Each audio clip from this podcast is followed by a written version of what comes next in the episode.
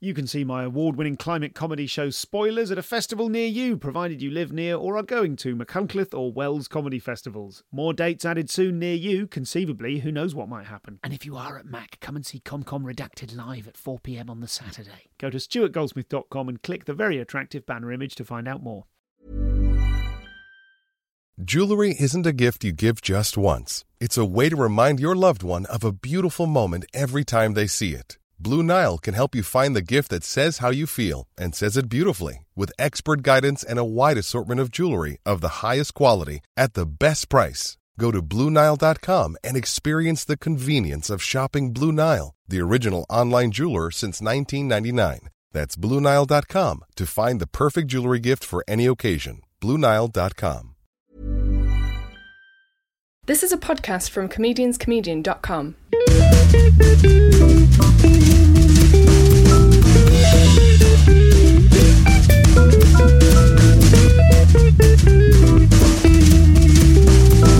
This is the Comedian's Comedian Podcast.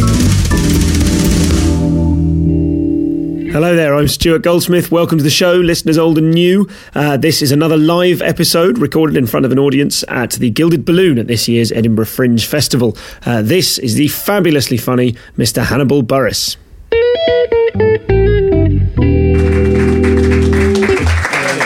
Hey, what's up? Thank you very much. Thanks for joining us, Hannibal. Thanks for having me. I've got to start... I should start with a little explanation. Normally, most of my guests on the show, I've been a comedian in the UK for about 7 years, and most of the guests that I have on the show are known to me from the circuit, or I've known them for a long time. Yeah. And you, I have to admit, I'm totally in awe that you got back to my email and agreed to come and do the show for me. Oh, cool. So I'm a little bit giddy like a schoolgirl, because I saw your show in Edinburgh last year, and it blew me away. Thanks, man. Kind of got your CD. I saw you this year. I've got the new album that you've released, Animal Furnace, and I just think you're fantastic. How are you enjoying the festival? It's going well, man. The weather has been nice. It's almost been too nice, where I feel like we owe the city something. But it's been good, and the shows have been going well, and doing a bunch of extra shows. It's been a fun festival this year. It's your second year now. It's my second year. And you were nominated. And my last. Is it really? No. But I won't be back next year, I don't think. Okay. I could take a couple years, and I'll take a couple year break and come back. Sure. So last year you were nominated for the Newcomer Award. Yeah. Foster's Comedy Award. How was that? That was cool. That is an interview, ladies and gentlemen. How was that? It was cool. It was cool. Yeah, I mean, it was nice, and it helped sell my later shows. Sure. It was a cool thing to be nominated. So what motivated you to come to Edinburgh? I mean, let's try and put you in context for those people here who maybe don't know you, haven't seen you, and those people listening on the podcast at home. How long have you been doing comedy, and why did you decide to come to Edinburgh? I've been doing comedy 10 years. And last year I came to Edinburgh because I heard a lot about the festival, and it's, a long festival. You get to just do an hour every night and just really work it out. So I thought it would be a cool, different thing to do.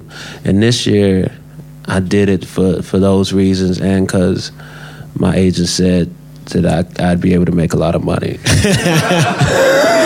Actually, it's perfectly reasonable. Is that going to happen? I mean, normally it's a tale of woe from all the comedians here. You feel like you've got the financial... We'll see about future money. It's more about building it for the future than it is about the right now. Sure. So when you started in the US, you were a jobbing open spot comedian. I mean, I don't know that many American acts personally. I understand it's pretty hard out there to get spots. Where were you based? I started in my college town, Carbondale, Illinois. Okay. It's Southern Illinois University, so it's about 300 miles south of Chicago. So I started doing shows there, open mics there, which is different from doing it in a big city, because in the college town, you're doing it there. It's not that many comedians. So after my second show on campus, people were coming up to me saying the stuff that I said on stage. After your second show. Yeah, I had specific jokes, because when you do a comedy in college, you could do stuff about the dorms cafeteria food. So it was just different ways to tap into it. And so I started out there, and then after I left college, I went back home to Chicago. I was doing open mics there for a few years, Okay, and what was your experience of the open mic circuit? Did you enjoy that work? Was it hard work? Was it a slog? It's... It can be rough sometimes. I mean, it's fun and rough. Just open micing can be tough because there'll be sometimes where there'll be 40 people on the open mic list. 40. Okay. Doing 5 minutes each, and you're 37th. Sure. So you that's going to resonate, I think, a lot with a lot of the listenership of this show, which I know there's a lot of new comedians listening to this in the UK. And I don't know how much of this you'll have noticed, but in the UK, comedy is really exploding to the extent that a lot of people are going, is the bubble going to burst? Yeah. Is it becoming too popular? Are too many people doing it? And at the moment, we've got, like when I was in open spot, you'd get 6 to 8, 9 people on a bill at most. Mm-hmm. And now it's starting to head that way. There's certain gigs where you've got to turn up to play. You've got to bring some audience members with you. Did you have to do those sort of things? I did. And that's New York is more known for having what they call bringer shows, where you have to bring a certain amount of audience members to get stage time, and that's how clubs make money. They have shows at weird times, like 5 in the evening, which is a weird time in the States to have a show. I know it's not weird for Edinburgh. We're still weird for Edinburgh, but outside of a festival, that's outside of weird. 5 p.m. And so it's fun. And the way they sell these shows to newer comedians is they'll say, "Oh, new talent showcase, bring 10 people to come and bring 10 people and you get to perform here, and we give you a tape, and agents and managers and all types of industry people will be there." Like industry people are saying, "Hey, show me the next comedian that has 10 friends." Like nobody's saying, "Who has 10 friends? I want to see them. Line them up. Put them on a 5 o'clock show on a Saturday. I want to see them all after brunch." That is almost, that attitude is almost, although, I mean, it's funny, but that's kind of the way things are now with like having to prove that you have a Facebook following and a Twitter following and a certain number of hits on YouTube. That it's almost reflected that idea of a popularity contest. Yeah, I mean, I guess after a while, every show is a bringer show in some sense, where your job is to sell tickets to the venue, but when you, but they're early on, that's just a weird thing. It's very, and in New York, it can be kind of exploitative of comedians, because I know some people that you can get kind of locked into that circuit where you just bringing people in there, and I know friends that have gotten calls like, "Hey, you want to come through and perform here at Broadway Comedy Club?" And they're like, "Yeah, cool, you bring your friends?" Make sure you bring 10 friends. Yeah, that's it. Just because they're known as a bringer, they don't care about the quality of your you could be a horrible comedian. If you could bring people, they'll still book you. Yeah, and these gigs, the bringer shows, are ones you're doing new material, you're doing brand new. This is where you're learning your craft. Is it when you're an open spot, when you're first starting? Yeah, when you first start. Yeah, I did one of them in 2004. I did one where I was visiting New York, and I got my my sister, her husband, and one of my friends to go. So I brought 3 people, and it was a decent show, but it didn't do anything for my career. I just was able to get on that stage, which was at one of the, not in a great comedy club. It was a dingy spot too. Sure. Yeah. So the demand for stage time is the thing that's most critical to a new act. Yeah, you have got to perform. In Chicago, it's a lot easier. They don't have those type of shows in Chicago, and there's lots of different open mics that you can go to. So I would do stand up open mics, but I would also do poetry open mics. I would just be the only comedian on a poetry open mic, and music open mics I would do, just because if you just go to open mic, they're not gonna say, "Fuck that, you're not doing what we're doing." Like most of the time they let you on. And also it's a better gauge, because usually a comedy open mic is full of comedians. So I would do poetry open mics, even though it would be open mic, it would be more of a gauge of what a real audience would be like, because they're not comedians and they're not as jaded. Whereas if you're in a comedy open mic, they're just, it's other comedians. Maybe some of them might be paying attention, some of them might be in the back talking, some of them might just in their notebooks working on it. So with these other open mics, I can get a better feel for actual audience members. Yeah, actual audience. Yeah, sure. So the working on the open mic stuff, what's the relationship in the early days between the amount of writing you were doing off stage right. to the amount. I mean, I don't know your writing process at all. You brought your notebook and we'll have a look at that in a second. And I know some of my guests just go, I never write anything down. Yeah. I walk on and I just sort of play with it. Uh-huh. How much writing to how many minutes of stage time? What was the kind of ratio? I don't know. I mean, I think I was writing a lot when I first started, but it was a lot of horrible things. they weren't good at all. Like now when I'm trying to develop new material, sometimes I look back at old notebooks thinking, sure. okay, maybe I could look back at some stuff I wrote 5 years ago, 6 years ago, and look at it and see if I can have a new take on it since I've been doing it a little bit longer. And I went to look at one notebook and I said, I can't do anything with this. This is all garbage. I was like, man, what was I thinking? That's a painful process, isn't it? It's like, God, man, I thought this was funny. I thought these thoughts needed to be preserved.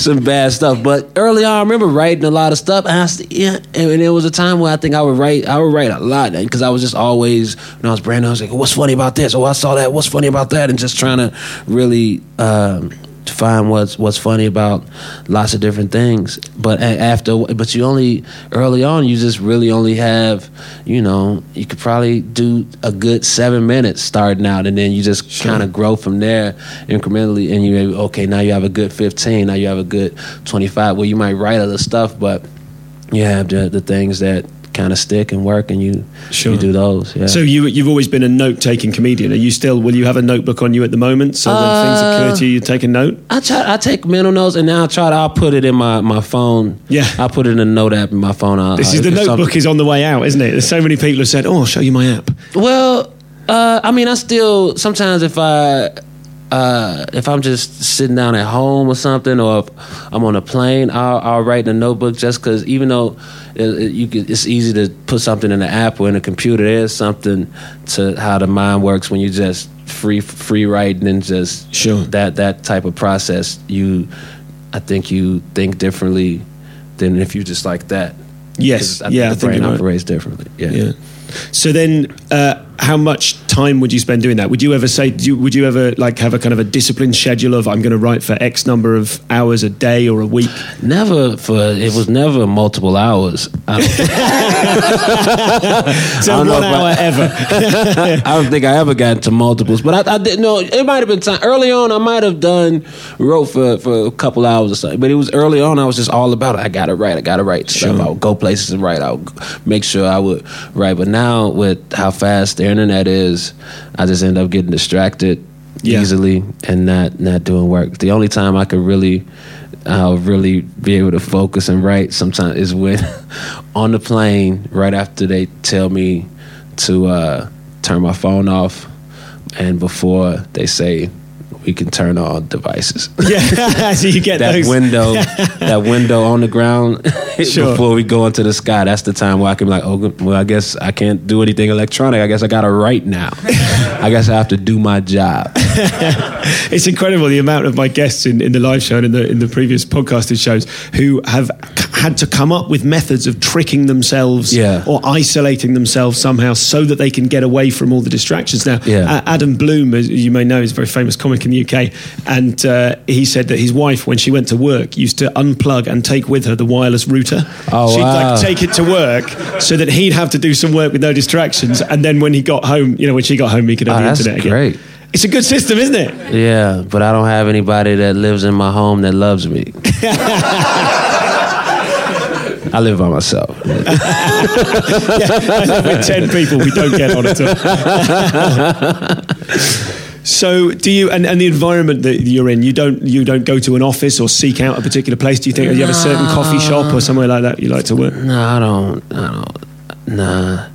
I guess I should go to a coffee shop or something by my house, because then it feels like, because other people are there. I live in Brooklyn, so people are on laptops working on screenplays that'll never work out. Yeah. It's difficult to. Yeah. I've had that feeling myself working in a public place like that, and you're going, I have no idea what anyone else is doing here, but you always want a badge that goes, I really do this. Everything I'm writing is potentially financially viable. You know what I mean? Yeah.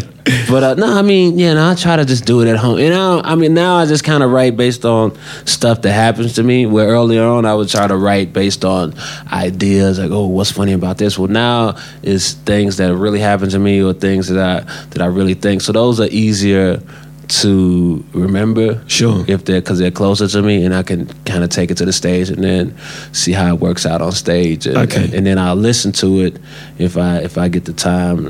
I'll listen to the recording of the set and see what I did and figure out how to fix it. Okay, so do you record all your sets or just the ones? I do. I record all of them. I don't listen to all of them. I wish I listened to more of them, because when I started the Fringe this year, I said I'm going to record all of them and listen to each one and then adjust each day. And I'm going to go to the gym every day. Oh, and yes. I'm not going to drink. I said that exact shit. I didn't say the thing about drinking, but I did say I'm going to go to the gym. But there's no. I don't have time for the gym. I guess I could make time, but fuck it. There's all. Yeah. Gyms always be around. They're not going anywhere. So this is a corker. I think I really got what I was after from Hannibal. He's got lots of great stuff to say. This is a really interesting interview. We get into a lot of interesting stuff. We'll be talking about naturalness on stage, about Hannibal's persona and where it comes from. He'll also mention catchphrase he briefly took up and quite sensibly dropped. We'll be talking a lot about process, about word economy. We'll talk about Hannibal's work on Saturday Night Live and on 30 Rock and what it's like to be in those writers' rooms. Do download his comedy albums. He's got 2 out as far as I know. My Name is Hannibal is the first one, and the second is Animal Furnace. Those are both excellent, really, really funny stuff, and great to hear the progression of material from his live show to those recordings. Later we'll be hearing about the joke he's most proud of, and we'll be doing some intriguing stuff with Hannibal's notebooks. So I'm very pleased with this one. You'll have noticed, if you're I don't know, if you're super on it, you might have noticed that they're now slightly out of order. I'm putting out Hannibal's now and Eddie Peppertone's show next week, so that my little trailer makes sense. I've made this trailer with the help of the fabulous Pete Jones in Scotland. He's my video guy. We've made this little trailer so that I can start submitting it to comedy websites and trying to say hello to Americans. Hello, Americans. There's currently about 7 of you listen. Hopefully this will start to change things. So they were on the trailer, and I realised that I couldn't put out the trailer if people then thought, wow, Eddie and Hannibal came to the website and then they weren't there. So apologies for the slight rejigging of the order. Previous live episodes recorded before these ones will be coming out soon in due course. Any American listeners, do email me info@ComediansComedian.com with suggestions of your favourite comedy websites, places you think I should upload my little trailer and try and siphon off their audience onto my show. That goes for everyone. Please do send me your suggestions of comics you'd like to hear on the show. Also, in particular, Australian and New Zealand comedy recommendations, please. I'm going to those festivals next year. So I'm doing Adelaide, Melbourne, Brisbane, and then New Zealand, which feels funny to be part of that list because obviously it's more than just a city. But so I'm off there. I've had some great recommendations so far. Please keep them coming in. info@ComediansComedian.com. Or if you don't want to email me, you can join the Facebook group. You can search Comedians Comedian on Facebook, and the Twitter handle is @ComComPod. Now, do you remember a few weeks ago I asked you to think of one friend who's not a comedian but would like the show, and then tell them on Facebook or email them and say, hey, this is your sort of thing. Do that again. Pick a different friend or the same friend if they haven't mentioned that they've done it. Some people out there, I've spoken to a couple of people at gigs recently who've questioned whether or not non-comedians would enjoy this show, but I'm totally convinced there's an army of comedy nerds out there who want this stuff but just don't know about it yet. For example, hello to Alex, who I was very excited to see recognised my voice on a night bus in Camden, thus making me feel very special. He very politely leant forwards and said, I'm sorry to interrupt, is there any reason I should recognise your voice? And that was really nice. It took me back to the time of when I first started gigging and got to feel just a little tiny bit special that someone would go, hey, you're that guy.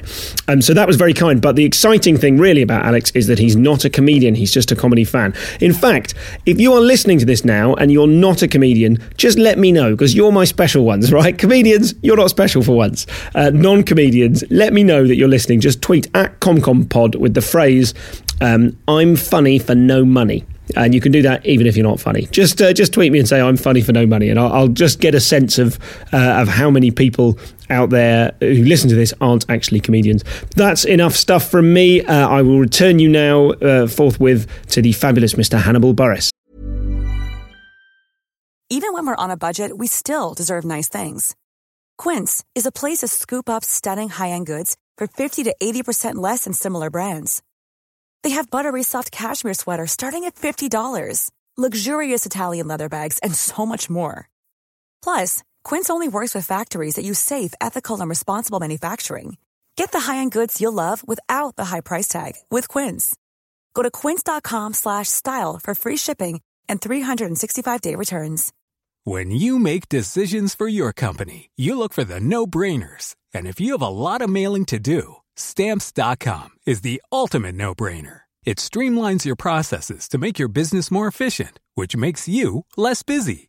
Mail checks, invoices, legal documents, and everything you need to keep your business running with Stamps.com. Seamlessly connect with every major marketplace and shopping cart. Schedule package pickups and see your cheapest and fastest shipping options from different carriers, with rates up to 89% off USPS and UPS rates. And with the Stamps.com mobile app, you can take care of mailing and shipping wherever you are. Make the same no-brainer decision as over 1 million other businesses with Stamps.com. Sign up with code PROGRAM for a 4-week trial, plus free postage and a free digital scale. No long-term commitments or contracts. That's Stamps.com. Code PROGRAM.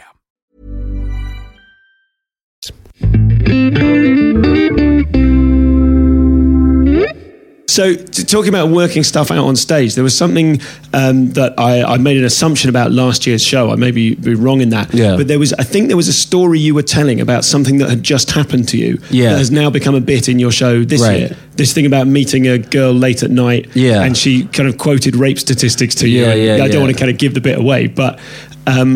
so that I seem to remember the show I saw last year, you kind of told this story and it didn't have many jokes in it, but you were kind of finding the funny in it. So was that was those thing that happened actually that previous year, and you take it on stage? I think I told it the day after it happened. I think you might have said it, 2 days afterwards, where this crazy thing happened, and I talked about it, but it was still really rough. And after doing it a lot, you just find the different jokes in it, and with comedy stories sometimes you have to add stuff in that you didn't really say. Don't give it away, man. I make myself sound way wittier and quicker in my stories. I think everyone does. She said this and I said witty comeback. And then I had a wittier comeback, and then I was out right at the biggest laugh. I left the story. So with regard to that bit, you were... I've completely forgotten. That made me laugh. I've completely forgotten the question I was going to ask. With regard to that bit of the thing that happened, that was it. You can take that on stage the next day, because the structure of your Edinburgh show, I don't know if it's the same this year, is, there's a lot of shows at the Fringe have got, this is my theme, this is the arc of the story. Yeah. And yours is what I think of as a much more American style. When just doing a set. Yeah, totally. The American comedy albums I've listened to are... these are all my funniest bits in some order. But you had the freedom to incorporate that. Right. So have you been doing that this year as well? I have been. It hasn't been as much crazy stuff happened, but I do that with the order of my set, where it's not I'm not stuck in the order. I close on the same thing. Sure. I kind of open in the same way, where it's kind of not going straight into material, but more talking about local stuff, and then the order... I changed the order around. But I put in new stuff and different thoughts and try to figure out what... Because you have to do it, at least for me, I have to do it just to stay interested that long, because it's such a long festival and doing shows in the same room. So I have to do different things to keep myself... So I'm not phoning it in and shit. Sure. Because sometimes I think the audience is like, yo, he looks dead in the eyes. Because you can just go dead in the eyes and go on straight autopilot, because you know the stuff and you're not engaged in it. So I try to do different things to stay away from that. So what, sort of like you rearranging the structure? Or kind rearranging the structure, adding extra lines to certain bits, just on stage, just changing a word. If there's something that has a number in it, changing a number. Sure, you know what I mean? Said, 17 beers instead of 13 beers. What's funny is 17 or 13. Just doing different little stuff and tinkering around with the set. Like this show, since my room is small, Pleasance upstairs, 945. My room is selling well. You don't need this. Since my room is small, though, the past couple shows, I decided to just not use the mic. Yeah. And just try to do it like that. Because I went to somebody's show. Free Friends show. This guy, Chris Dangerfield, has a show called Sex Tourists at the Hive. You should check it out. It was a good show. And but he wasn't using the mic, and his room was way deeper than mine, and he was very funny, and he was engaged, and it was funny as hell.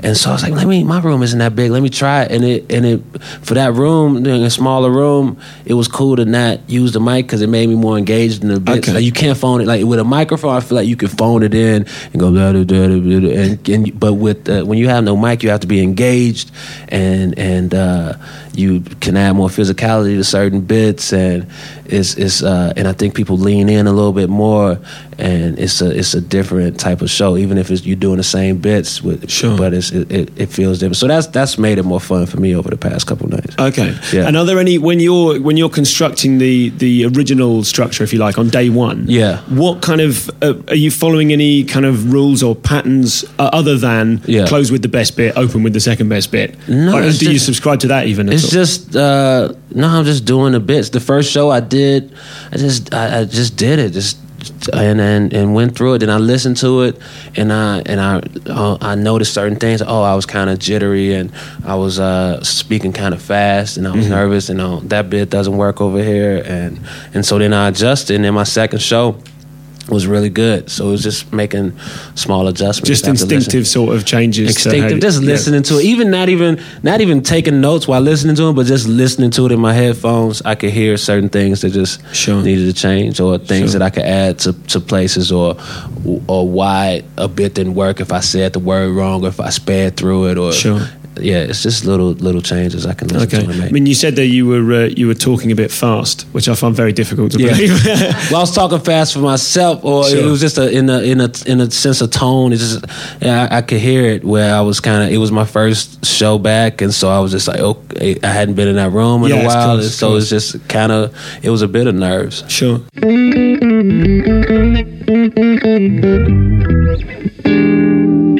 So talking of your delivery, this is often in reviews, and I'm sure from the point of view of audiences, you speak with a very, it's a unique delivery. It's something that I haven't heard, or that I don't recognise from any other comic. It's very uniquely you. And is that, I mean, I hadn't really spoken to you socially before now, but it does seem to be your normal rhythm of speech. Do you change anything, in the way you deliver your material? Is there a mode you go into performatively? I mean, it's just, a lot of people say that when you're doing stand-up, it's kind of just a exaggerated version of yourself. I think it is. It's just how I talk, and just how I've learned that jokes go over for me, and stories work on stage. So I just try to do that and make it sound natural for me. And just after performing for a while, it just, you get better at working things out. Did you ever try, when you were a younger comic, did you try to give yourself certain attitudes, or did you just try and say exactly what you felt? Do you mean, did you kind of go, I'm going to be the guy that says this? Did you have like a version of yourself in your mind? Yeah, it was early on my first year. I remember I was I didn't have great jokes. I didn't have really good jokes, but I was trying to make, not necessarily, I would do a so-so joke, and people would be chuckling, and then I'd say, yeah. Like it was my catchphrase. I remember I had a couple sets where I was really leaning on that. It's like, no, tell better jokes. Well, now your jokes are good. You can bring that in. You can bring that back. That's nice. I guess it'd be nice to have some sort of catchphrase. Catchphrases are fun. People yell out catchphrase. That'd be cool. So you mentioned nerves there before. Do you suffer from nerves? What's your kind of pre-show routine? I really don't have one. I mean, the way my room is set up here, I just stand in the corner while the audience files in and the pre-show music plays, and then I walk out and I'm messing with my phone before the show. It just depends on the show. Okay. It just, I mean, sometimes for TV stuff I'll be nervous, but I don't really get nervous because I kind of now have learned to put it in perspective. Like, even if it goes bad, so what? It was just a show. Okay, so you seem to have that. I mean, that's great to hear, because there's some comedians who've been going a lot longer than you that don't have that ability to put it in a box and go, you know, well, it's okay, it's just a show. It's just a show. I mean, in the moment or right afterwards, if after a bad show, I will be like, oh, that kind of sucked, but I won't linger on it for more than an hour or something. There's no reason to. Sure. Yeah. So you sound, I mean, a word that's not often used in relation to comics. You sound quite well adjusted. Do you know what I mean? About your comedy. Are you? What do you think is your kind of primary motivating factor? What drives you to be a comedian? Do you want to be, you know, do you want to express yourself, or do you want to get girls, or do you want to, you know, which ones is it that makes you? I guess both of those things. Yeah. Like I enjoy doing it, man, and the other stuff comes from it. So okay. I like, you know, I enjoyed that. That's when I started doing it, and I just had fun. I remember when I did my first set, and it wasn't good at all, but I got some chuckles, and I just remember sitting down, and my leg was just like shaking, dude. It was just a crazy feeling. So I just really enjoy it, man. I enjoy the performance. It's nice to be walking down the street, and you think of something funny, and then later that night, try it on stage, and it works out. Just that immediacy of being able to share your ideas is really cool, and you can get a lot of girls.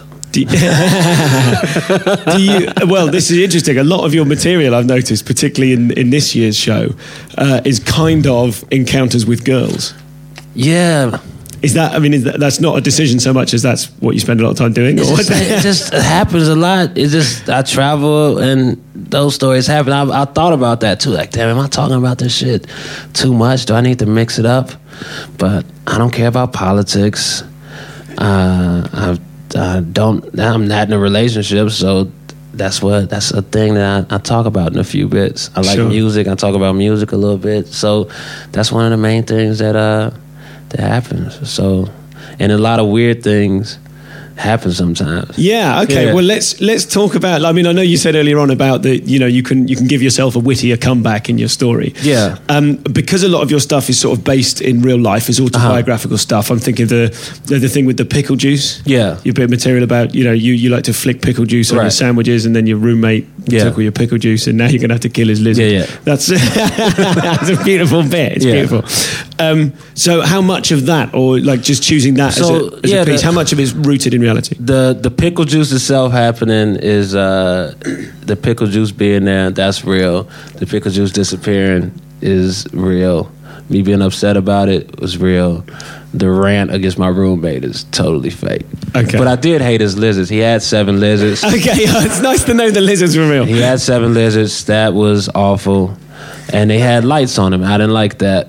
It was lights all the time. So yeah, it was. So it's some stuff that it's rooted in reality, and then it can get really weird. But some bits are totally true. But just, you know, the main parts of the bits are true, and it's just me adding in lines of dialogue. But the story itself is 100% true with a lot of stuff. Is that a rule that you stick to? Do you feel more comfortable saying true stuff, or is it easier to get the details right on a thing that happened? I mean, have you tried experimenting with putting the thing I asked, because the thing I found, if there's a genuine thing that happened to me, I feel I can describe it in so much more richness and detail than if I'm kind of going, okay, I saw this guy fall down a hole, maybe it'd be funny if I said I did that, but I don't know what that experience was like enough to really describe it with that kind of.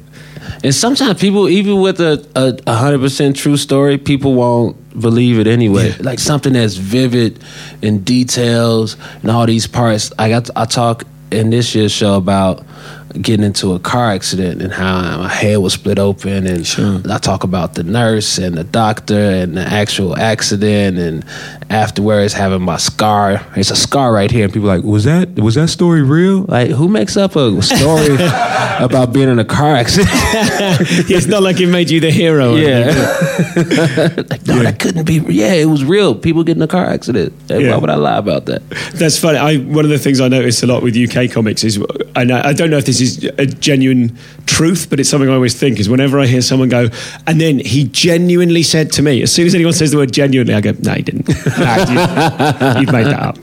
But I think with the angle that you come from is because you're even the more outlandish stuff. So take the example of the lizard. Yeah. Because you're saying, now I have to kill his lizard. It's the first mention of a lizard. Yeah. But it just rings true, doesn't it? Because it's like, oh, he's that roommate. He's the guy who's got a lizard. It tells the whole story in a very small number of words. And I think that's one of your real strengths, is that you're able to describe, you're able to evoke very specific images in a very, very small number of words. And is that something that you, well, I mean, would you agree with that? And if you do, is that something that you know, do you do that thing of writing stuff and taking words out to try and get to the punchline? Well, yeah, it is a thing that I try to do, just because you want to sometimes get to shit quick, and just really, it's just good to get the, if you can say something in 5 words instead of 10 words, and it has the same impact. I'd rather say it in 5 words. And if you can say it in 5 words, it's probably going to hit harder anyway. It'd probably be, because it's just quick. So it's just, I just try to condense things and just say them really briefly. And when I was working at 30 Rock, when we were writing, that was a big thing too, was just word economy and jokes, where I would say, we were pitching jokes in the room, and I would say something, and then they would like the idea, but they'd figure out a way to condense it and make it work in the script, and just be more punchy. So how many, let's talk a little bit about 30 Rock. I don't know if it was on terrestrial over here, but I guess most people, comedy fans, will have heard of the fabulous sitcom 30 Rock. So you were in the writer's room for that. Can you tell us a bit about that structure and how that informed your... Well, it's just, at the writer's room in 30 Rock, it's just, it's two things. It's story, and then there's script and jokes. So usually I have one group, it's 12 writers, they have one group work on story, which is just sitting in a room thinking about future storylines for other episodes. Which for a new writer, it was I came in on a fifth season, which would be kind of tough, because I would be pitching stuff that happened already. Oh shit! So then, not a fan of the show. But I knew I was a fan. I hadn't seen every single episode, but I definitely was a fan of the show. Yeah, but I say, what if Tracy did that? And he was like, Tracy did that, season 2, episode 3. Yeah. I'm like, damn it, man! Tracy did so much stuff already. Why is he doing so much stuff? So that would be, story would be tough. That's tough. But then we would break a story, and you get the 3 main stories for that episode and the different beats of that story, and then that'll get assigned to someone, and they would outline that episode and write a script. They bring that rough draft of the script in, and then we all get a copy of the script, read it, and they put it on a projector. And then for the rewrite, we go through line by line and beat the jokes. Like if they like, the head writer said, we need to change that. And so then everybody pitched, what if we said Sasquatch instead? Just different. And then... Okay, so that's a live process. You're all looking at it, and there's a bunch of writers in the room, and they go, okay, this one, suggestions to fix this one. Yeah. Okay. And then everybody would pitch until something got the biggest laugh in the room, and it was undeniable. And then that's what we would keep in the script. Okay. Yeah. Wow. And has it ever, I mean, does anyone write stand-up like that you know? Has anyone ever kind of worked with teams of people in that way? Have you ever worked in that kind of context? Because that seems to be, I mean, that's what, I think what happens in UK sitcom is you get a guy or 2 guys or women or whatever, and they just go away and write the whole thing, and you get a British sitcom. Yeah. And I know what we know of kind of 30 Rock and the Simpsons is a famous example over here, that there's a team of people working on it together. Does anyone do that with stand-up, to your knowledge? It seems like... Maybe not with a large team, but I'm like, even I've had it where before my special, I had somebody come and watch me, another comedian, and then for a few jokes, they would say, oh, try this line, say this instead of this, just different things like that. But not necessarily working on stand-up just in a room with people. But I'm sure there's some people that don't have the time to hit the clubs and really work it out, that they do have. There's stand-ups that have writers that probably write their whole thing. And it just everybody works different. But yeah, there's some guys. So were there differences between the way 30 Rock and the way SNL? Yeah, SNL was more. Yeah, 30 Rock was more collaborative. SNL was more you just go. You pitch your sketches and then maybe you write with another writer or another cast member, and you all write, and then you might write, I'll write a sketch with you maybe, and then I'll try to find a cast member and I'll write with them and then write with someone else. So I'll try to submit at least 2 or 3 sketches. Okay. And it was more separate groups in SNL where you're trying to get your own piece on, where 30 Rock was more of everybody working on the same thing. Okay. So there's more, how did that make you feel, the two different ways of doing it? Is there more a shared sense of ownership with 30 Rock? Yeah, 30 Rock was easier to get jokes in because it's a half-hour script and it's so many jokes. I think it's a joke every third line of dialogue, so it's just so many jokes and so many different types of jokes. Well, that was it. It just floods you, doesn't it, with all sorts of silly sight jokes, gags and stupid sight gags, just all types, and so all types of different bits to get in. So it's just a lot of places to put your comedy. With SNL can be frustrating because it's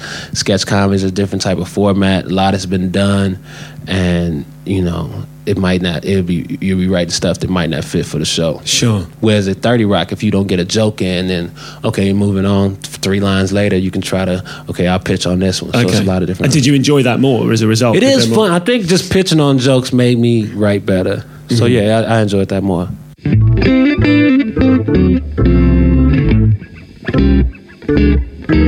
Let's talk about your inspirations as a stand-up comedian. Yeah.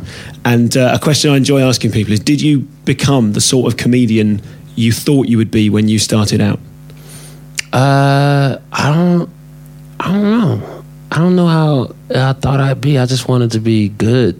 Mm-hmm. So I didn't have a specific thought of like what style or what I'd be doing or what I'd be talking about. I just wanted to work hard at it and be good. There was no one you were particularly trying to emulate or that inspired when you were younger? Chris Rock and Dave Chappelle. I really liked Patrice O'Neill was great. Louis C.K. Those guys. Bill Burr. Sure. A lot of those dudes were the guys that just they really crushed it. I just wanted to do well on stage. Okay. You know what I mean? So the primary thing was when you said crushed it. Yeah. That.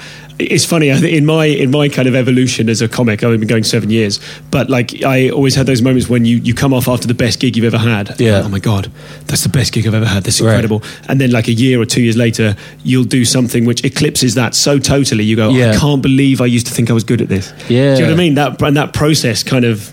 Yeah, it's different. Yeah, as you get better, as you grow... early on, the things that I thought was a good set, if I watched some of those tapes, I'd be like, man, that was garbage. Yeah. It's just garbage. But it's just about...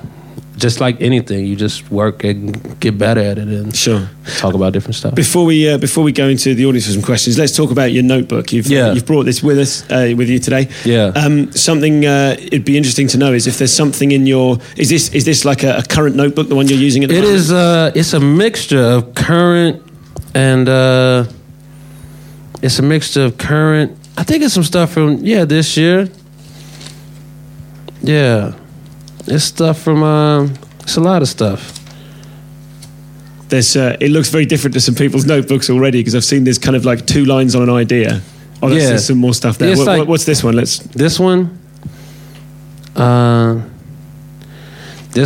This makes no sense. It says, Arnold - got haggled. That lady got a house. I don't know what that means at all. And then it's two blank lines, and it says haggling for, and it's 2 more blank lines, and it says duck. And then it's 2 more blank lines, and it says lid. I don't know what that means at all. This really is the crucible of genius. Shit.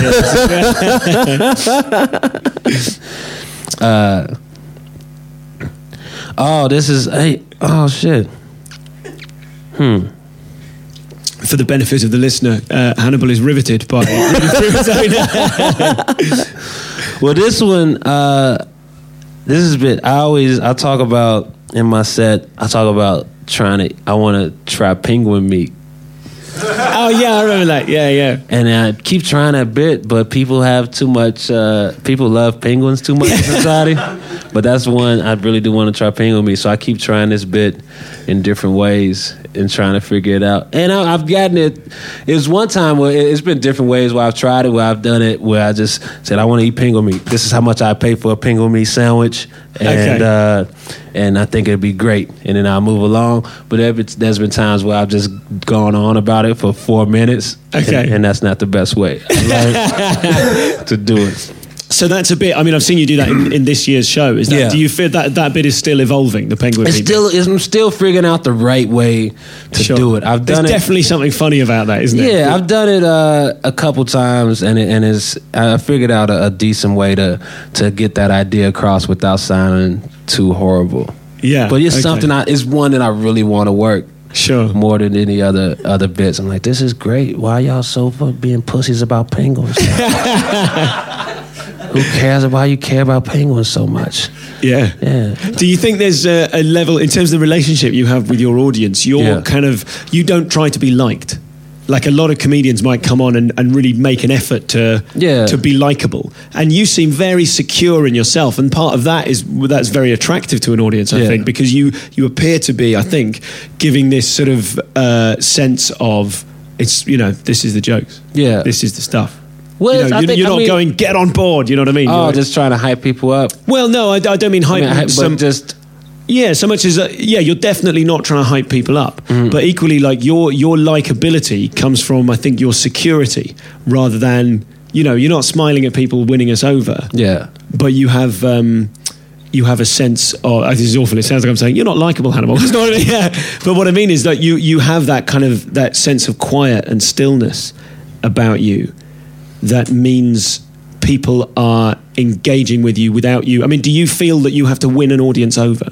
Well, I do. Yeah, you have to be funny to win an audience over. That's how you lose an audience. You're like, this dude, he sucks. Yeah. So you want to I just trying to do good bits, and I think the comfort on stage just comes from performing a lot and learning how to work on stage more so. It's not a conscious thing to say, I'm gonna be standoffish. Sure. It's just more that's how I work on stage, and I'm happy if people are engaged by it and enjoy it. But it's just more like everybody approaches it different, Sure. Yeah. No, I mean, and it is, I think that's, one of those, like, one of the reasons I'm sure why you had such an impact when you arrived here last year is because you have that kind of, that sense of it. There's not only the stagecraft, but that sort of quiet that draws us in. Do you know what I mean? That pace that draws us in. Yeah. So, thank you, man. Hey, well, you're welcome.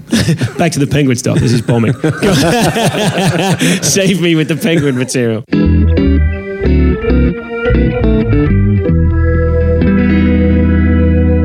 So the way your notebook works, you're making notes in there and coming back to them and sitting and writing and expanding on them. Yeah. And it's just different... small thoughts. Do you have an example of like a bit, an idea you've had recently that hasn't yet become a bit, that we could maybe chart? We could sort of try and describe what you'll do to that idea to try and unpack it, to try and find the funny in it. All right, let me see. Then we duck lid. We went through that, and let's go to.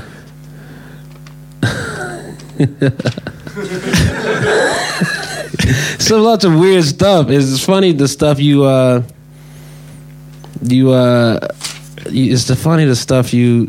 you write down where it makes sense in the moment, and then you look at it, you're like, that doesn't mean anything at all.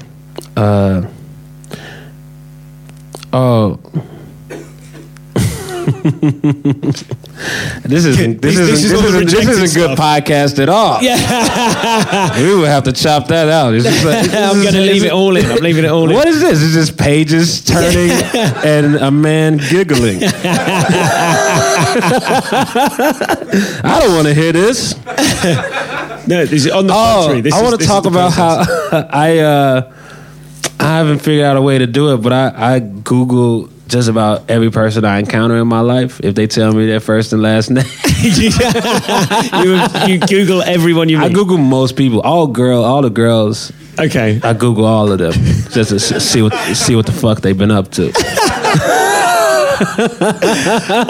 That's totally an album track right there. New album, track 7, I Google all the girls. I Google them, like, what's going on, man? Okay, so but I gotta figure out how to make that funny. That's funny. Yeah, just figure out why. But yeah, I don't know if that's weird to, did I Google everything? No, it's there. If you don't want to be Googled, then don't be a person. But you're approaching that from a... What is the angle that you're approaching that from? Just how you feel about it. Just a genuine reaction. It's just like what I do for people. If I met some people and I get home, like, what did I mean? Then what did they say their last name was? All right, let me Google that person. Just why not? Talking of Googling and names and so forth, do you Google yourself? I Google myself. Do you? Yeah. Do you read your own reviews? I should. I have, but I shouldn't, man. I saw one today, actually, for the guy. He said, "Oh, his shit, it was patchy." I was like, "No, I remember the show he was at, and I rocked that shit." Yeah, that's. And I almost emailed him, but I was just like, "No, don't do it." No, good work. It was and there was this one audience reviewer that tweeted me his review. He tweeted me his own review. He's not even a real review. He went to my first show, which you're not supposed to review previews. Sure. And he reviewed it like, and it was just, why are you sending me your fucking... Like at you to... At me on Twitter. He sent me his 3-star review, this husband, this husband and wife blogger team. Oh, is that... Oh, yeah, I remember the reference to the husband and wife blogger. They sent me this review, and then, so I shouldn't... I also remember that it's... But I don't get too. It's the same thing. Where I was like, oh, that sucks. But then I remember it's just a person. Yeah. And their thoughts. So another audience member might have had the same thought about the show. They just don't work at a paper, and it's just it's all perspective and subjective, and you don't need everybody to like it. You just need some people to enjoy it. So so I remember like, oh yeah, don't give a fuck about if people like I know. Who's enjoying it because I'm at the shows and I'm doing the shows, so I know what it is. It's still tempting. It's tough. You're like, oh man, because there's a lot of good ones, so it does feel good. And so you like, see, oh, that's cool, that's gonna bring people in. But you gotta take both of them, man. You gotta take all the shit. That's it. Well, that's the famous thing they say at the Edinburgh Festival. If you accept the 5s, you've got to accept the 1s. You gotta take the other shit. Do you know what I mean? You just gotta know that you still gotta do the shows. So. Just try to do good shows. And is there what bit of material that you've got or that you've ever written? What's the thing you're most proud of? Would you say the most? What's the thing that you really went? I nailed that. That was it. Like not, I don't mean a gig, but like a concept, or a joke, or a bit. Yeah. I mean, some of my favorite bits are just stupid bits that there's some that I feel like were worked on and well written and really fine tuned, but there's some like my new kind of favorite bit. That I do is done. It's just I went to Norway for a few days. Norway, more like boring way. And I think I'm like, that's a great bit. That's for me. I'm like, that's funny, right? I didn't say Broadway. I said boring way instead of Broadway. I enjoy that bit. That's so deliberately much. Missing the bit. That's beautiful. So that's one that it's some that I enjoy telling. Even if they might not crush in the crowd, they'll get a decent like fun. But I don't anchor anything on them. Sure. I kind of just do a quick thing and keep it moving. But I like having silly bits that in different. Like I like to have fun with different structures too. Yeah, you're changing it up constantly, aren't you? In the terms of your style, there's like a longer story about something true, and then something a bit daft, and a story, and then a quick bit, and story, and stuff series. Yeah, just like try to mix it up. Sure, so, sure. We've got a small amount of time left. If there are any questions, feel free. If you ask them through me, for the sake of the recording, I'll. You can look at him. You don't need to. We're talking here about new material and where you place it in your set and different events, different gigs that you might try that. Yeah, I know you heard all that. Said, he said, do you try like a 20-minute block? That would be crazy. A 20-minute block of new material. That would be rough. No, I try to place them in in the set. Now, I've tried new material here in my regular show, so I'll try to figure out a place if they fit in with a certain chunk of other material. Like I talk about death, so the penguin thing. So I was trying to find a good place for the penguin bit because I was like, it got to work somewhere. So I was like, okay, I'll talk about the penguin meat. Maybe I'll put that after talking about death. Like I want to have penguin meat before I die. Or sometimes I'll put the penguin meat thing where I'm just talking about going to restaurants. I'm like, oh, I was going to restaurants. I ordered this, and I went to another restaurant, and this happened. And also, I want to go to a restaurant and get penguin meat. Try to just figure out different places where bits work if they have the same sort of similar subject matter. So it's just not a non sequitur bit by itself. Sure. And also, it's couched in. So if it doesn't work, it has a bit that works on each side of it. So the audience doesn't know that the show is sinking. Slip it between two good bits. It's always good advice. Always good advice for new stuff. Which American acts would you recommend this year or come to see? Kumail Nanjiani is at the Assembly Roxy at 8. He's very funny. We started out together in Chicago, actually. Eddie Peppertone is here. He's playing. And he's also on the show tomorrow. Eddie Peppertone is coming by tomorrow. Just plug that. Yeah, Eddie Peppertone's very funny guy. He's incredible. He's on at the Just Tonic 11-ish. Rick Shapiro is hilarious. He's at Assembly. I'm not sure if it's Assembly Rooms or the Assembly. That's very confusing. What it is. Yeah, it is. It's a big issue this year. Yeah. But yeah, those guys. Kurt Braunohler and Kristen Shaw, very great. But it's a lot of. I mean, I could go on and on about people in America that should come over. It's a tough sell to be like, hey, come over here for a month. Yeah, sure. Person with a family. Yeah. So finally, then, where next? What do you see? What's your plan? Obviously, you're going to keep gigging, and keep doing stuff. You said you might not come back to Edinburgh next year, but it's in your consciousness now. It's somewhere where you have a. It's just now just working and just trying to get better and make the set the best I can. So just trying to work harder because I just want to work harder on stand up. You're focusing on stand-up as opposed to writing for other shows? Yeah, I'm not going to write for other shows. I write for this show, the Eric Andre show. It's a show on Adult Swim. Okay. I don't know if it comes on here, so you can torrent it. I won't be mad. Yeah, I was going to say, that's available to illegally download. Illegally download it, share it. I would like if it became popular over here, so I don't care. It's a weird show. It's a talk show. I'm the co-host on it. And I'm also writing my own project for Fox. Okay. I'm just doing stand-up. Is that a stand-up project or a... It's a sitcom. Okay. Yeah. It doesn't have it doesn't have a plot yet. Okay. Well, it has a plot, but I wouldn't want to ruin it yet. But yeah, hopefully just working on those projects, doing some voiceover work too, and for some cartoons and just working. What cartoons you do? It's just one, China, Illinois, which is also on Adult Swim. Okay. Illegally downloaded, I guess. Look out for that. That'll be on the next season of that. And so just constantly trying to work, man, and have fun. Thank you very much, ladies and gentlemen. Give it up for Mr. Hannibal Buress. Thanks, y'all.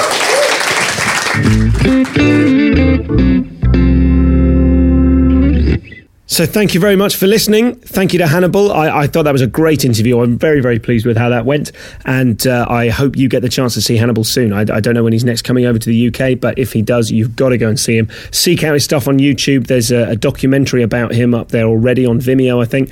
And there's another, weirdly, he was actually shooting a documentary while he was in the room for that episode. So hopefully that will be around at some point as well. And you can maybe see Hannibal's Edinburgh Fringe experience in a more whole kind of a way. Thanks to BBC Worldwide, as ever. Thanks to Graham Crockford, Tom Wateracre, Pete Jones, Toby Rose, Le Petit Horace. Coming up next week, it is Eddie Peppertone. And I'm also doing some very exciting live interviews over the next couple of weeks. So look out for them. I'll speak to you next week. Cheerio.